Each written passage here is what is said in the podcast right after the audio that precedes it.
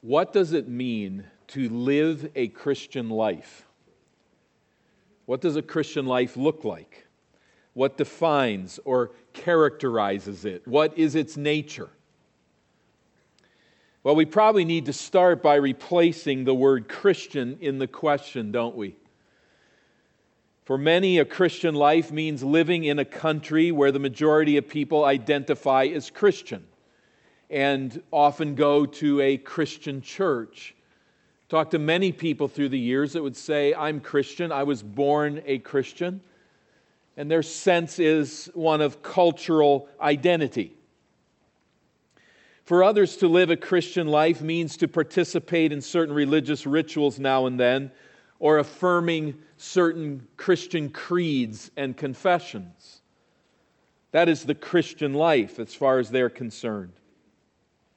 So we might want to remove the word Christian from the question and ask something like this What does it mean to live as a follower of Christ? Or what does it mean to live in fellowship with the risen Christ as one's Lord and Savior? Now that changes the conversation a bit, doesn't it? Putting the question that way helps. And yet,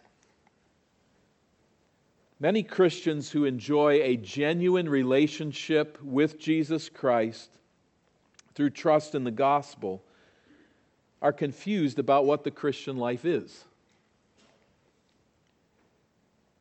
Many of them think that it is really, in its essence, the pursuit of experiences, mystical experiences, whether in corporate worship or private devotion. The Christian life is all about chasing the next spiritual high or witnessing the next jaw dropping miracle. For others, living the Christian life is achieving physical prosperity as a follower of Christ.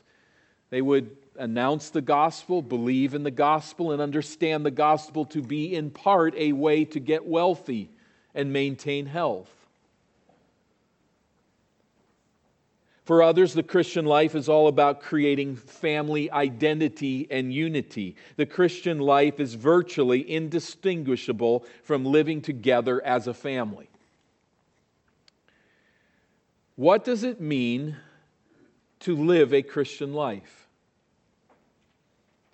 If we do not answer that question biblically, at best, our spiritual growth will be stunted. In fact, we can be going about the Christian life with some sense of confidence and thanksgiving and really not being living a distinctly Christian life. At worst, it's possible that you've not actually been transformed by the gospel in the first place.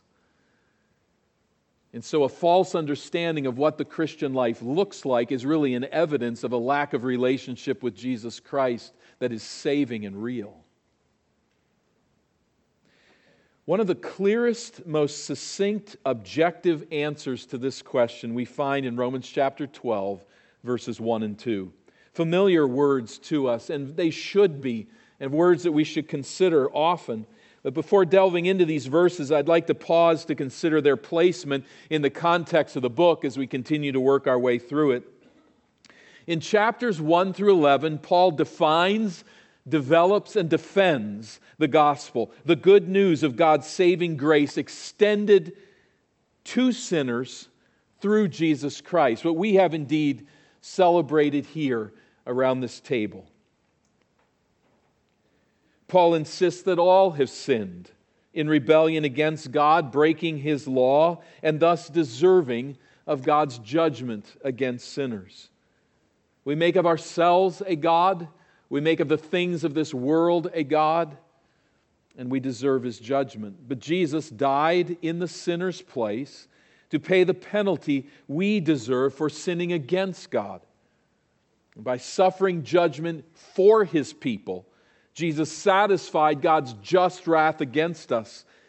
Then, rising from the dead, Jesus secured our victory over death, giving his righteous standing before the Father to all of us who trust in Christ's redemptive work. And by faith, then, we are saved. and united with Jesus in his death to sin and in his resurrection life. Paul has gone to great lengths to make this point clear. We are not saved by our effort, by our innate goodness. We are saved by faith in what Christ has done. And then we are delivered by Christ. As we place our faith in his deliverance, we are delivered by Christ not only from the penalty of sin, but also from its tyranny. Christ breaks the power of sin in the life of the believer. We have then in Christ a new identity, living in the sense in a new realm, under a new Adam and his lordship. It is a total reorientation of life. And Paul has hit that fairly significantly in the sixth chapter of Romans, particularly. But as we think of chapters 1 through 11, many times commentators will describe that the essence here is one of indicative. That is, this is the truth. This is what has happened. This is what you must know. As we come to chapters 12 through 15, 16 uh, being its own a bit, and some of 15 ending up the book. But as we look at 12 through 15, the emphasis is on the imperative, the commands that flow from the truth that has been revealed in the book in the first 11 chapters. We were once slaves to sin in Adam. That is the indicative. That is the truth that God has revealed. Christ has come to rescue us from our sin. He has broken the bondage of sin. Now, chapter 12, here's what it means. Here's how that looks in the life of one who is truly a believer in union with Christ. So, on the basis of our identity with Christ in chapters 1 through 11, Paul exhorts us to live as Christians. And in these first two verses, in a sense, a hinge point, drawing out the implications of chapters 1 through 11, particularly 5 through 8, but as a hinge point looking back there and looking forward to what is coming in chapters 12 through 15, we find this classic statement of the Christian life. And it is played out for us here, it's put for us here in two imperatives, two commands which we'll consider in turn. The first, submit your body to God as a living sacrifice. Submit your body to God as a living sacrifice. Verse 1 I appeal to you, therefore, brothers, by the mercies of God, to present your bodies as a living sacrifice, holy and acceptable to God, which is your spiritual worship. We'll work through this verse for some moments here, but we see the necessary response. I appeal to you, therefore. That therefore is important. On the basis of all that God has done for us in Christ, chapters 1 through 11, especially 5 through 8, and maybe we could draw out here verse 36 of chapter 11 as well.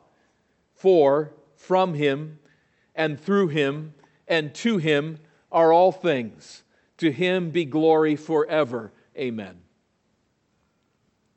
when we consider the salvation that God has worked, in this salvation historical purposes that have played out in these first 11 chapters, Paul ends with a word of doxology, with a word of glory to God, and then says, Therefore.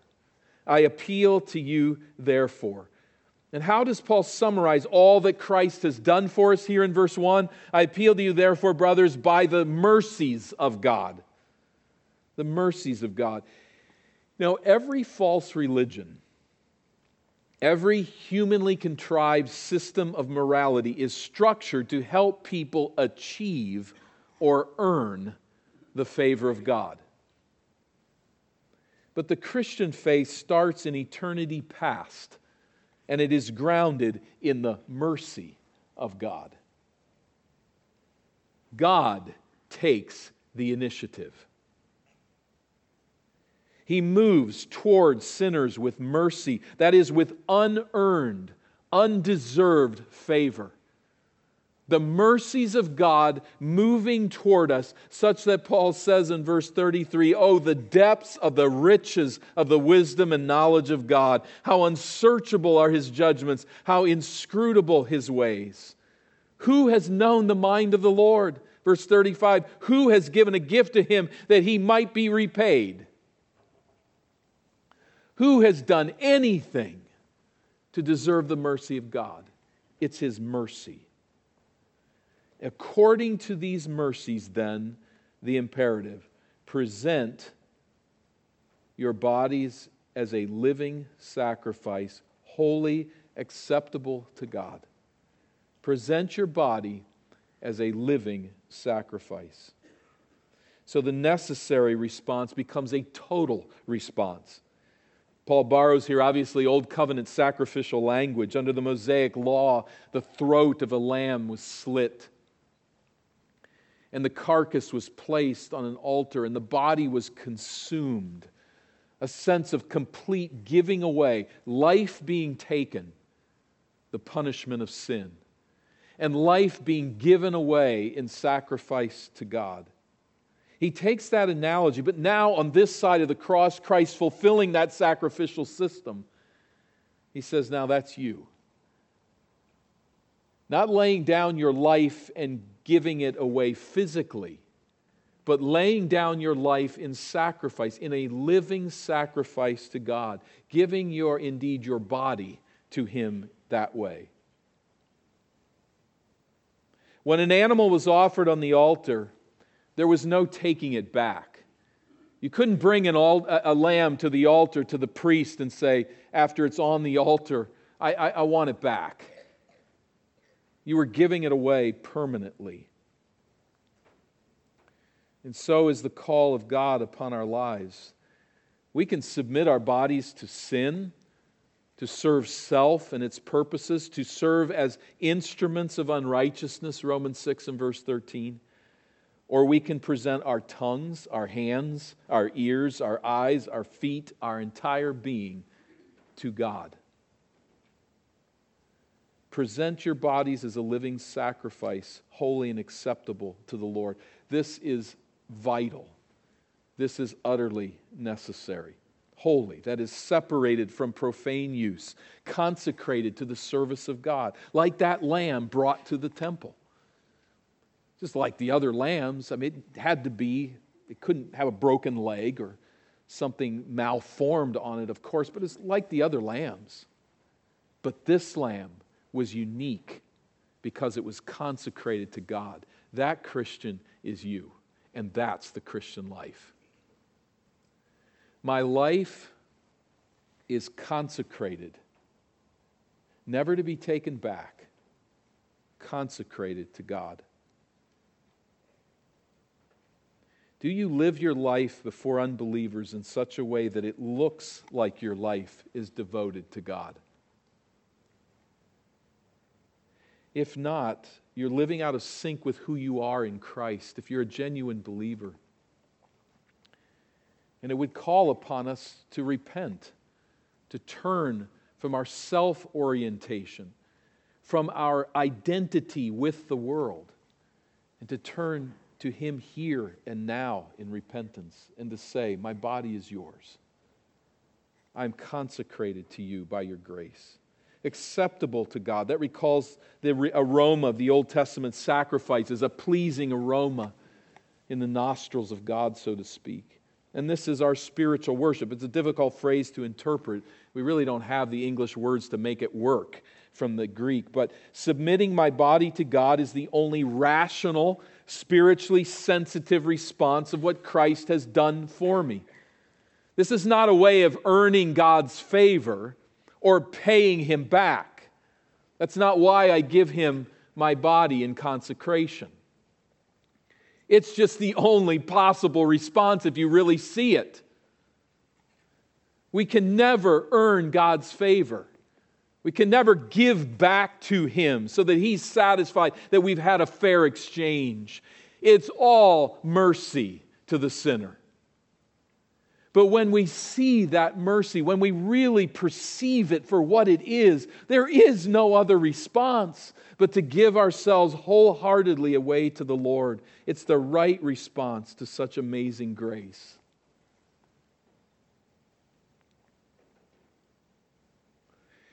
I think by way of simple application, Christian, what's the Christian life? In part, it is this to get up every morning and to pray something like this Lord, my life belongs to you. I'm yours today. Take my words, the words I speak, take my actions, where I go, what I look at and touch, so that I will bring glory to your name today. My presence in this world, bringing glory to your name forever. May all that I do be lifted up to you as an offering of praise. Do we come into the Lord's presence as we awake each day with that spirit? I would encourage you, even with a prayer like that, before we do anything else, to say, Lord, I'm yours. The problem is that many of us get up and don't think like that. These thoughts really don't cross our mind. You might get up every morning with no thought that you belong to God, that His glory is what is all important in your life, that how you live out this day is not about getting done what you want to get done, achieving what you want to achieve, being seen the way that you want to be seen, accomplishing some goal, but is about bringing glory to Him. That's why you breathe and it's good. But if we don't see our body, dis- our body placed at His disposal to be used in a way that pleases Him, we are living at very best a compartmentalized Christianity. That is, Christianity for you is in a box it's when you go to church. It's when you read your Bible. It's when you take some time to pray. That's your Christianity kind of packaged up there. We've got that is not the Christian life. The Christian life is to present your body as a living sacrifice to God at all times. I live and breathe for the glory of His name. And I've been given life to that end, and it is my joy. The second imperative is first expressed negatively, then positively. We could say it like this it's almost like two sides of a coin. So we are to submit our bodies in praise to God. Secondly, we are to renew our minds to conform to God's will, to renew our minds in conformity to God's will. Verse 2 Do not be conformed to the world. There's the negative but be transformed by the renewal of your mind. Let's focus on that negative first. Do not be conformed to this world. Paul speaks of conformity to how the world thinks about life, what it values, what it promotes, what it wants. I think it certainly includes what the world does, but it goes far more deep than that. It deals with what the world wants, what it values, what it promotes. The Bible does not teach that everything that every unbeliever does is wrong. There is common grace, and unbelievers can do, in some sense, good and helpful things. But the Bible does repeatedly warn us to remember that we live under the pressure of this world's sinful mindset epitomized by the give me, please me, honor me orientation. That's how people get up in the morning. That's how this world arises and awakens to the day. Give me, please me, honor me. And all kinds of trouble comes when we don't get what we want in this world. Our world is led mostly by people anxious to promote Satan's lies and to serve Satan's cause. And so at every turn, we face a world that promotes godless ideas about money about sex, about power and popularity, about self worth and race relations and relations between men and women, and child and family theories and work and how we look at it, and on and on it goes. In every area of life, it is driven by the sense that I am to be honored, that I am to get my way, that God does not matter. And so at every turn, we face a world like this. What does it mean to live as a Christian? It means to not be conformed to that world. In everything that we think, in every place we go, how we live our life, we're not being molded into the world's way. One thing it means is to develop the discernment and the wisdom to detect the world's lies and to reject its fundamental values as they conflict with God's revealed will. To live a Christian life means that we do not permit the world to squeeze us into its mold, but we'll resist its godless philosophies, its immoral behaviors. The Christian life is not like a chameleon. The chameleon, that whatever it lands on, it kind of turns that color. What a wonderful little creature, huh? It's not a good way to live your Christian life.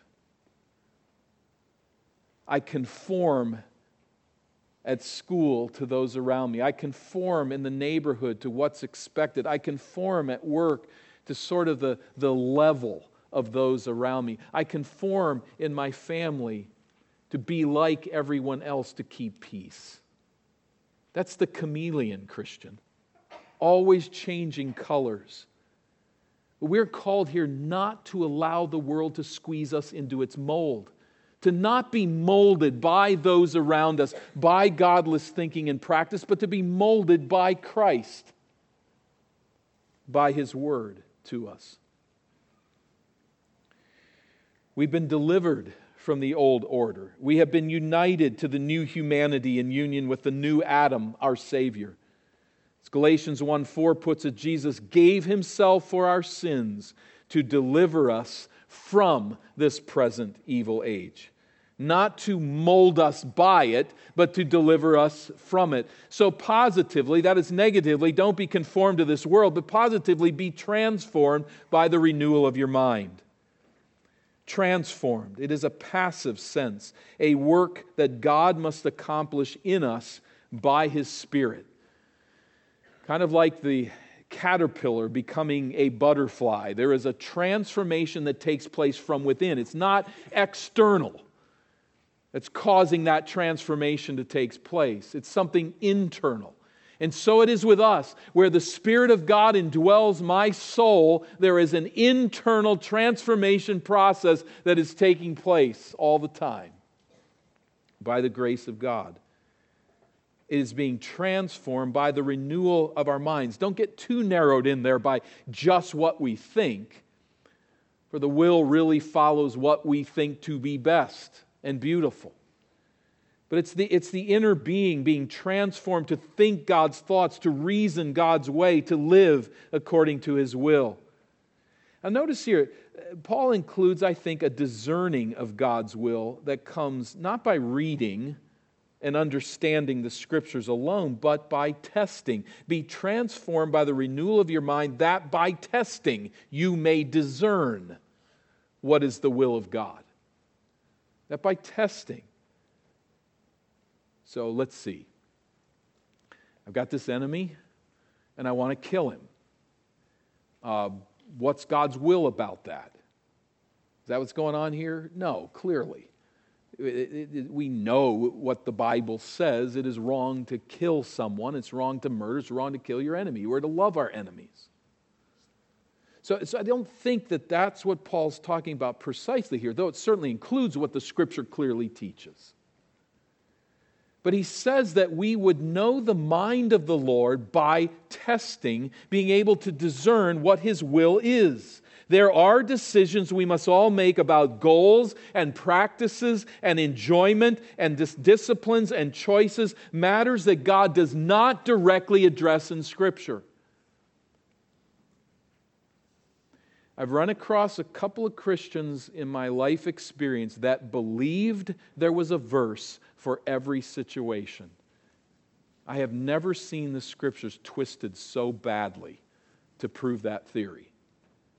The Bible does not address every situation. You are not going to find a verse that proves you should do this and not this in every occasion. What we're looking at here, what Paul is pointing us to, is a renewal of the mind that tests that weighs and considers and learns to think biblically about the choices and the matters in our life so that we learn to discern what the will of the Lord is. Not merely read it in the pages of Scripture. I'm not supposed to murder someone. I don't have to ask him what his will is about that. He's made it quite clear. But there will be areas where I must learn discernment. I need to learn to think in a biblical way and to determine what God's will is. So we'll face many decisions. And if you have the sense there's this neat box over here, God's will, and another neat box over here, not God's will, you're going to run into a lot of trouble. We have to recognize we don't always know what God wants but learn to think from the scriptures and how to renew our minds to test and discern what his will is. Now, there will be a level of caution there always, a level of humility there always, that we don't know precisely what God wants. I'm repeatedly humbled by the rust buckets in my driveway to not know what God wants? Do you put new tires on that thing before it falls apart? He's not going to, you're not going to find a verse on that. But as we learn to think clearly, biblically, about simple things like that, but about obviously very difficult decisions in our life, there are decisions that don't fit neatly in one box or the other. So, discerning what pleases the Lord is a lifelong process of learning what God reveals. Do you recognize that? Are you recognizing that? Are you seeing growth in your life that's saying, I'm learning to think biblically? I'm learning to make decisions that are wise in light of God's truth. I'm learning how to apply that truth to life's many decisions and dilemmas. I'm, in fact, seeing at times, there's times where hard decisions need to be made, but I'm seeing them as right. And there's other decisions that I'm making that I don't really know where to go, and I see the good fruit that comes of it. Growing in a discernment to understand what God wants. The goal, simply put, is to think as Jesus would think, to walk in step with the Holy Spirit, to pursue the will of God, namely what is good, it says here, what is good and acceptable and perfect in God's sight and what should be in ours. God's will is good, it is acceptable, it is pleasing to Him and pleasing to us. It is perfect. That is, it, it, is, it is all that it should be, it is complete.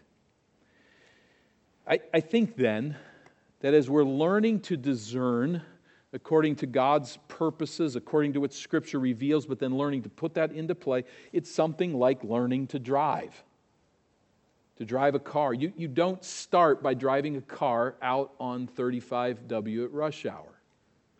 I hope you didn't. You learn by driving in a parking lot. And then you graduate to driving out on a, on a quiet street. And then you work your way up to learn the skills of driving in a more difficult situation. I think on some level, that illustrates our growth in the knowledge of God's will and our discernment as we test what is right and good. We don't know everything that God wills intuitively and immediately. There is growth that is needed in our lives. So I speak particularly to young people, children living at home. Listen to what your parents say. If there are godly, wise people around you in your church, listen to what they say about holy living and don't just write it off as an old person talking.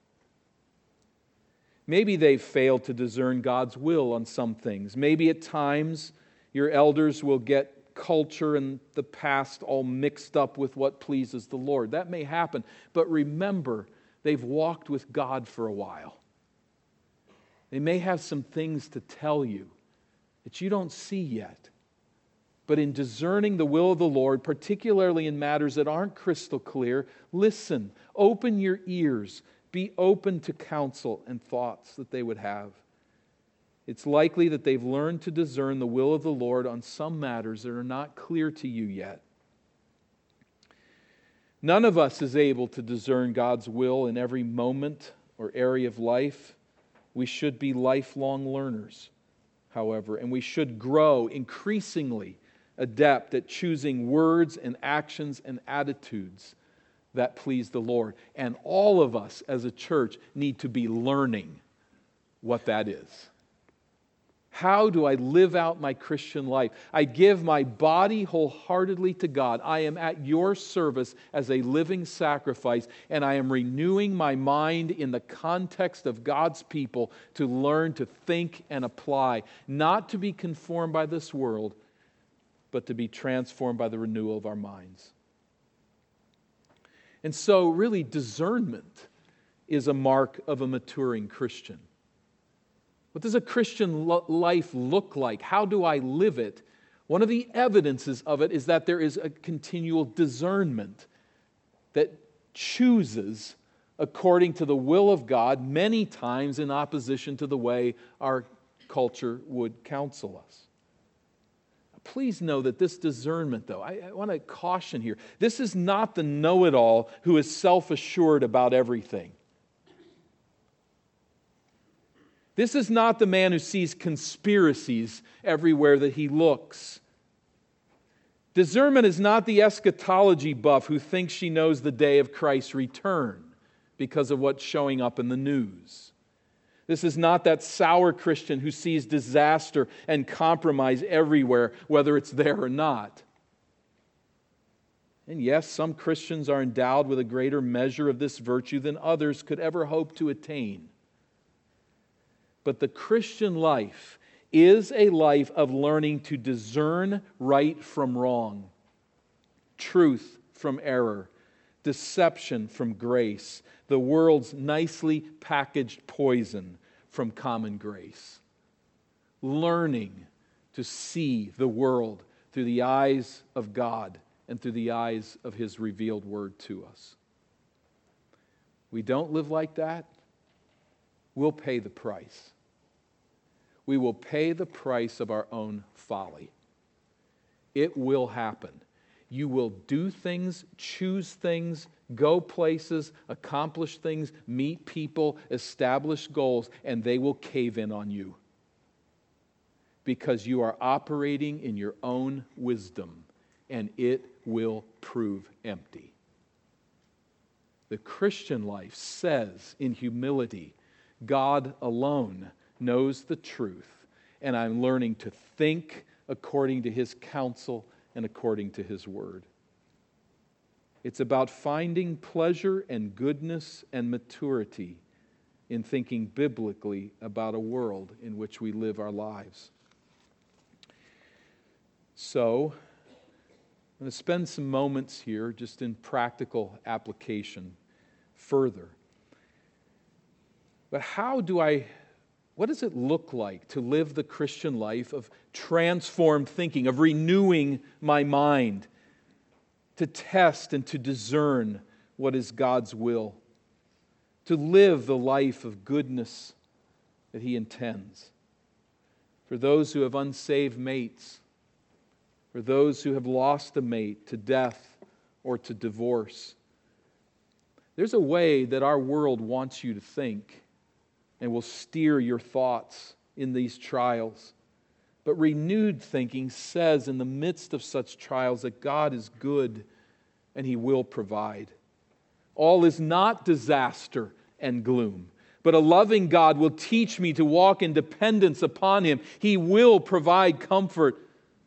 And I can serve God and others with hope as I wait for eternity to come. For those that are singles and lonely, and dealing with the frustrations that you face in that condition, renewed thinking is so vital. This world will teach you a certain way. I just read an article here recently, the single individual laying out how her life can be made wonderful by her own ingenuity. And basically, what it was was she had deified herself. She didn't need anyone else. I love me and I'm happy. Not saying that everyone in the world thinks that. But that's a way of twisted thinking that can lead us down a wrong road. And somebody in a place of frustration and loneliness can say, That's the answer. I'll find my satisfaction in myself. I'll come to enjoy my isolation. That's going to cave in. That's going to lead to great emptiness someday but singles, lonely and in frustration with their situation in life, can know on the renewed thinking that God has revealed that God is good and He will never abandon me. That I am freed by my situation to serve others and live a life of devotion to Him, and that is good. As Paul lays that argument out in 1 Corinthians 7, we live in, I hate to say it, but we live in a Christian environment which would criticize Paul as being insensitive to the single person. What he says is there is a great gift before you to serve God with a devotion that other people could never understand. That's renewed thinking. There's not self pity in it, there is love in it, love for others. Parents, renewed thinking is going to mean we cannot listen to this world's philosophies about family idolatry and twisted views of the nature of children and their rejection of sin. That is, rejecting the idea that there is sin in them. We must learn to discern. We must learn to think how do we raise a family? Or mates, we've got to resist this world's philosophies of marriage. It is all about being happy. And if you're not happy, something has to change quickly. If you've run into some troubles, you may not be compatible, and divorce is always there for your freedom. We've got to think differently. Renewed thinking looks at my marriage and realizes that it is a picture and a display of the love of Christ and His church. That I am to know and experience the love that presses through the trials and the difficulties. To know that on the other side of those trials is a depth of relationship and love that is beautiful and right. That marriage itself is worth fighting for because God's glory is worth fighting for. And on and on it goes. A renewed mind. As a church, we need a renewed mind. We need to think not in conformity to the world around us, which presses us to think only in business terms. How can we take care of the bottom line? How can we finish in the black? How can we grow and expand our influence? How can we serve people so that they will serve us? Now, we need to think as an outpost of God's kingdom ruled by Scripture, not our world's beliefs and expectations, to be the people of God as God intended and let the results be with Him. So many areas of renewal that are necessary for us. I just sketched these briefly. But I want to turn now, just for a few more moments, to think individually. We want to think corporately, but as we think corporately, to narrow in on my own thoughts. Are my thoughts being renewed? Am I being transformed to think and live and process the way that Christ intends, to live a genuinely Christian life. These are just sketchy shots, but I hope that they stimulate some conversation with you today, with one another today, and just stimulate your thinking. I don't mean to be exhaustive by any means, but for a few moments, first of all, discerning what pleases the Lord will lead us certainly to resist the temporal, the fleeting, the trendy, the trivial, the shallow, the sensational, and the profane, because our God is none of that. And as we are thinking about Him and about His truth, He is eternal and enduring. His gifts are eternal and enduring, and as citizens of a kingdom that will never be shaken, will never come to an end. How lightly should we, we regard the hype about trends and trivialities and shallow interests in this dying world? We're holding on here to mist. Let us know it. This world is passing away. God is not. We will cling to Him in hope as our minds are renewed, to think past the fleeting and trendy and shallow and sensational. Secondly, discerning God's will will lead us to resist our culture's impatient demand to have everything now, to fix everything immediately, and to wait on nothing and no one. By our standards, God is slow. Is he not? And we must learn to wait on him patiently, to wait on him prayerfully, to know that as we wait upon God in prayer, this is good and acceptable and perfect waiting for his provision in his own good time. We must not tap the world's conviction that it can solve everything by forceful, aggressive ingenuity. That doesn't mean we should be lazy. It doesn't mean we should avoid responsibility, but as we're renewing our mind to think God's thoughts, we'll be patient and prayerful. Thirdly, discerning what pleases the Lord will steer us clear of our world's materialistic greed and consumeristic demands. Our culture teaches us that we are what we buy, that attaining the right products and possessions defines our worth. We're told that getting is better than giving, and giving to yourself is better than sacrificing for others. If we're not being molded into that way of thinking, it's going to stand out. Our world teaches that wearing the right clothes and purchasing the right toys and acquiring the dream property, driving the desired status symbol, and retiring to do nothing is all satisfying. It's the way that you'll find pleasure and worth. Our world teaches that anxiety and fear in the face of economic hardship is justifiable because our life consists in the abundance of our possessions but learning to think distinctively in a Christian way. A renewal of mind realizes that life does not consist in the abundance of our possessions, but in possessing a relationship with Christ and laying up treasures in heaven, which will be there forevermore. Distinctly Christian life points us in the opposite direction of this world. Transformed thinking realizes that God is the owner of everything,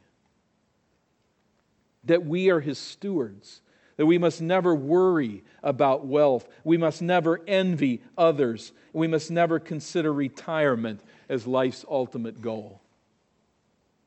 A renewed mind.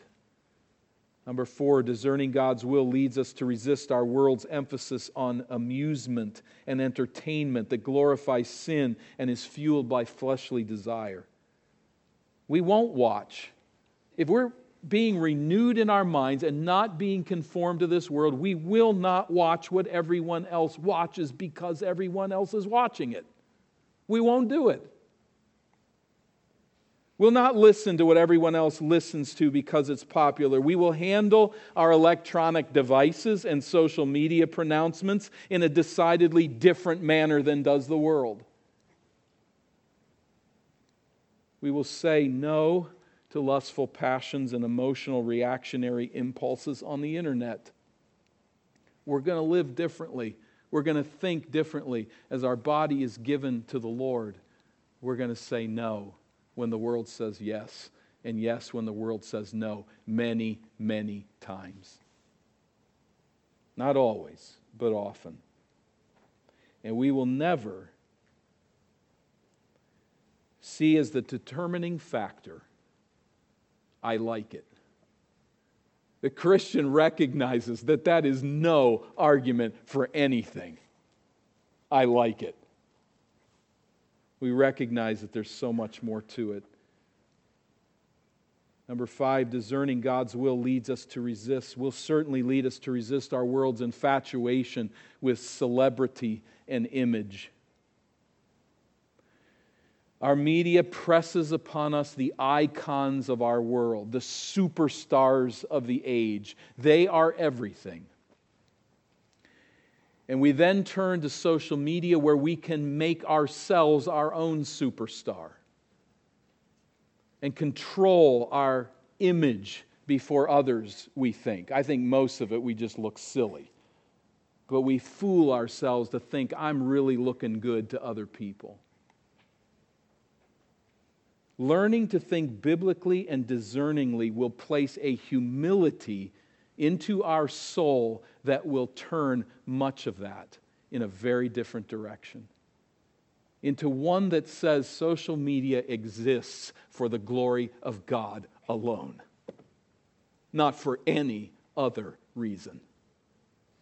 And that's how I'll use it by God's grace for the glory of God alone. It means uh, certainly that I will share family experiences.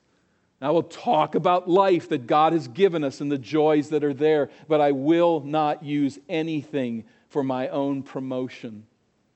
I will use it all for the glory of God. We will think differently if our minds are being renewed It will fill us with a courage that dampens reverence for celebrities and power brokers as we look back to the larger world. It will say to our very soul, I am a child of the King of Kings and the Lord of Lords. This athlete, this musician, this governmental official, this president, this whatever is peanuts compared to knowing Christ. I'm not moved by any of that if I'm thinking God's way. So, Christian, what does a Christian life look like? We'll be learning the rest of our lives, but it looks much like this.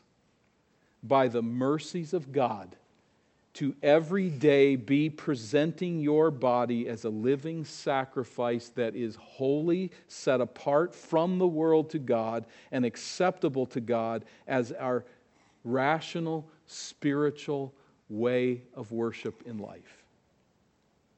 It means to not be conformed to this world, but to be transformed by the renewal of our minds, that by testing, we learn to discern what is the will of the Lord, that will which is good and acceptable and perfect. Anything else is not really the Christian life. What are you living? What am I living? Lord, aid us. This is a time when we must come to repentance, to see ourselves in our weakness and in our failure, but also to discern the wonder of life in Christ. The joy that we have to know that there comes from you a wisdom that is not of this world and that has been tested by your people over and over again as the nations rage and shake their fist in your face and continue to experience the emptiness and the misery and the warfare that comes from man's philosophies and ideas. We praise you that there is a kingdom that will never fall there is a Christ who will reign forever, whose blood has been shed for our redemption, and whose wisdom has been granted to us in the books of the New Testament. in fulfillment of the books of the Old Testament, in a story of God's people that have lived against a world that has been bent to crush and kill and despise. Lord, we thank you for the goodness and the beauty of this life in Christ. And I pray that we would learn as a church and each of us as individuals to live it with distinction for the glory of your name and for the joy of our souls in Jesus, in whose name we pray.